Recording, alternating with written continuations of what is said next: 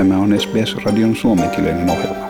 Muita mielenkiintoisia aiheita löytyy osoitteesta sbs.com.au kautta finnish.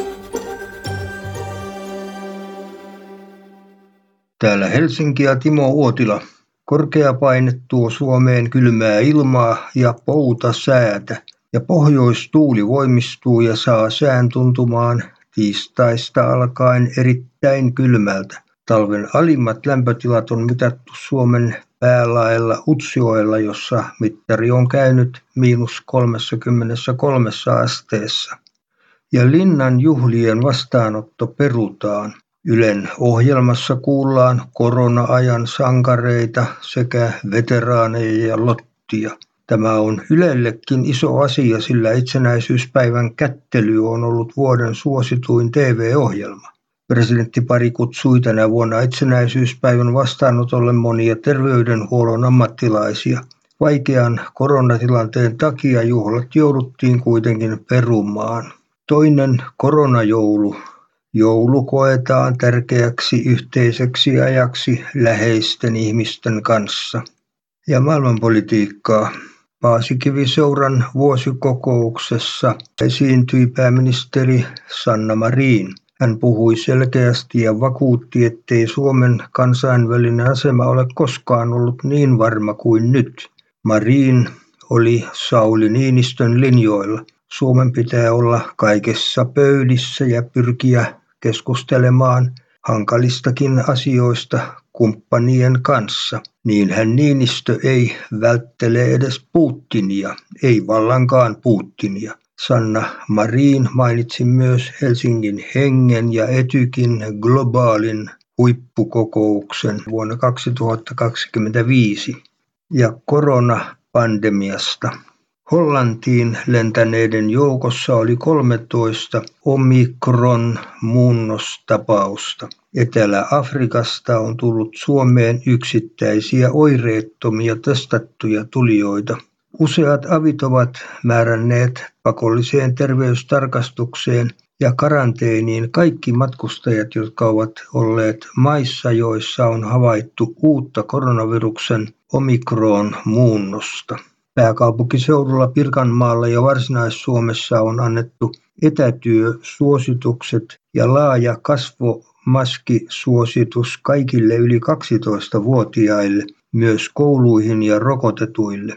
Myös Etelä-Karjalassa on voimassa laaja kasvomaskisuositus. Uudet ravintolarajoitukset ovat tulleet voimaan.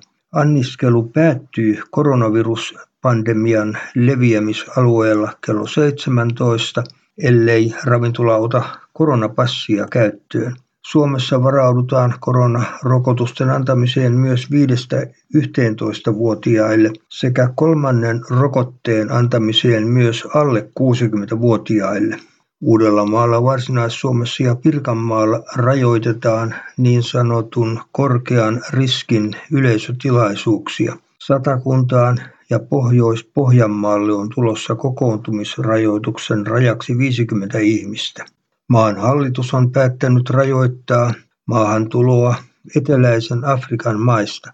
Rajatarkastuksilla rajoitetaan niiden matkustajien maahantuloa, jotka ovat oleskelleet viimeisen 14 vuorokauden aikana eteläisen Afrikan maissa.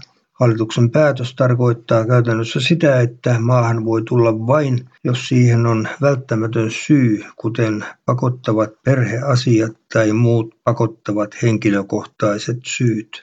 Suomen käynnistämät toimet ovat Euroopan unionin neuvoston linjausten mukaisia. Usean jäsenmaan rajoittaessa ulkorajaliikennettä Eurooppa ikään kuin sulkeutuu. Tällä pyritään siihen, että Euroopan sisäistä liikennettä ei tarvitsisi massiivisesti rajoittaa. Ja Finnairin Hongkongin lennon lentäjällä on koronatartunta. Miehistö on eristyksissä Hongkongissa. Ja hädissään ei ole syytä olla. Asiantuntijat kertovat, miten uuteen omikron koronamuutokseen kannattaa suhtautua. Vie vielä viikkoja ymmärtää eteläafrikkalaisen virusmuunnoksen vaikutukset. THLn asiantuntija suosittelee jättämään lomamatkat nyt väliin. Uusi virusmuunnos voi käynnistää lentoperuutusten ketjureaktion. On kummallista, että koronapassin käyttöä ei ole vieläkään saatu toimimaan tässä muuten niin tottelevaisessa maassa. Rokotuspakosta nyt puhumattakaan. Nyt odotellaan, miten se pakko onnistuu Itävallassa. Ja tällaisessa tilanteessa pitäisi sitten valmistautua jouluaikaan. Aikaisemmin on jännitetty sitä, tuleeko jouluksi lunta. Nyt ihmetellään, millä tavalla joulun yleensä voi viettää, jos millään. Ja Helsingin Tapanilan joulun alus adventtikalenteri tapahtumasarja kuulemma on ainakin suunnitteilla, mutta se onkin lähinnä ulkoilmatilaisuus. Ja sisäpolitiikkaa. Keskustan puheenjohtaja Annika Saarikko esitti taas puolueensa kokouksessa kovaa kritiikkiä demaripääministeriä Sanna Marinia kohtaan. Hän kertoi keskustan jättävän hallituksen, ellei Sanna Marin kiristä löysäksi kuvattua talouspolitiikkaansa. Suomi velkaantuu aivan liikaa. Tosin velkaa saa nykyään edullisesti jopa miinuskorolla. Pari päivää aikaisemmin Saarikko oli pyytänyt anteeksi pääministerin arvosteluaan. Tämä Saarikon kritiikki on osaltaan taktiikkaa. Hänen pitää näyttää puolueensa kannattajille, että hän on järeä finanssiministeri. Keskusta on vaikeuksissa kannatuksensa heikentyessä ja kaupungistumisen jatkuessa. Maaseudulla myös perussuomalaiset uhkaavat viedä kannatusta keskustalta. Myös vihreiden on pakko korostaa maailmanparantajan rooliaan, jotta kannatus ei kaikkoaisi Kaikkosille ja Halla-ahoille.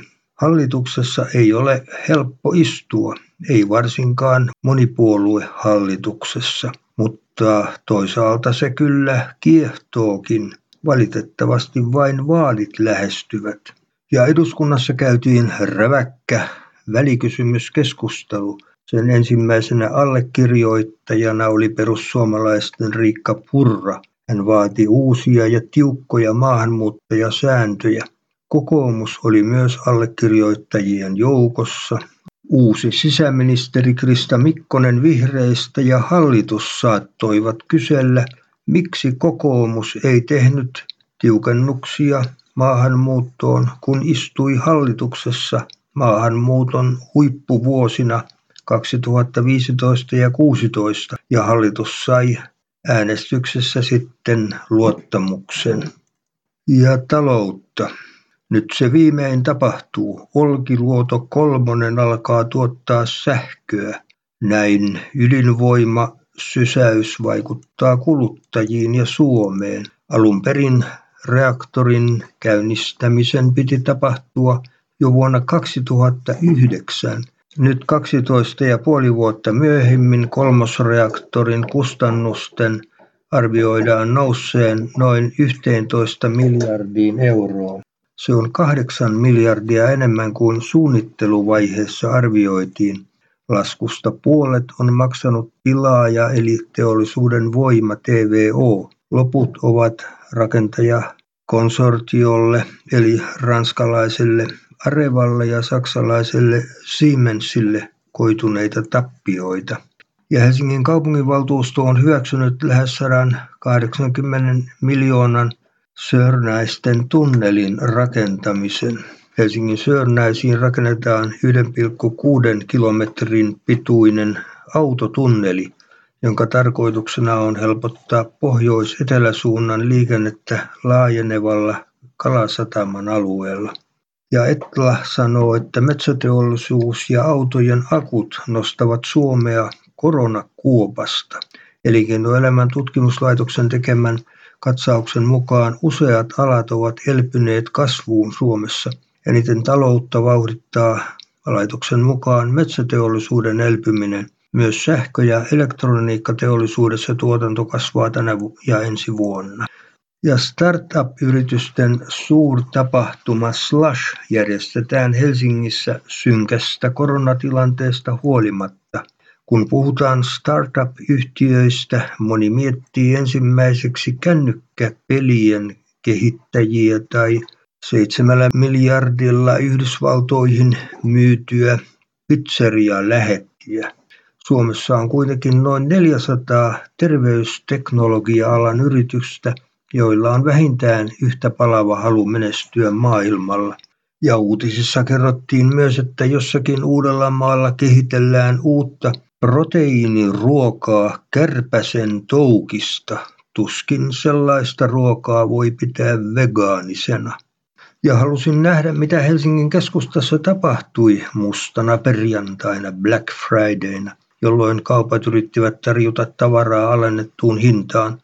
Tutkimus on kyllä osoittanut, että komeat alennukset ovat hyvin usein bluffia, sillä hinnat oli ensin nostettu taktisista syistä.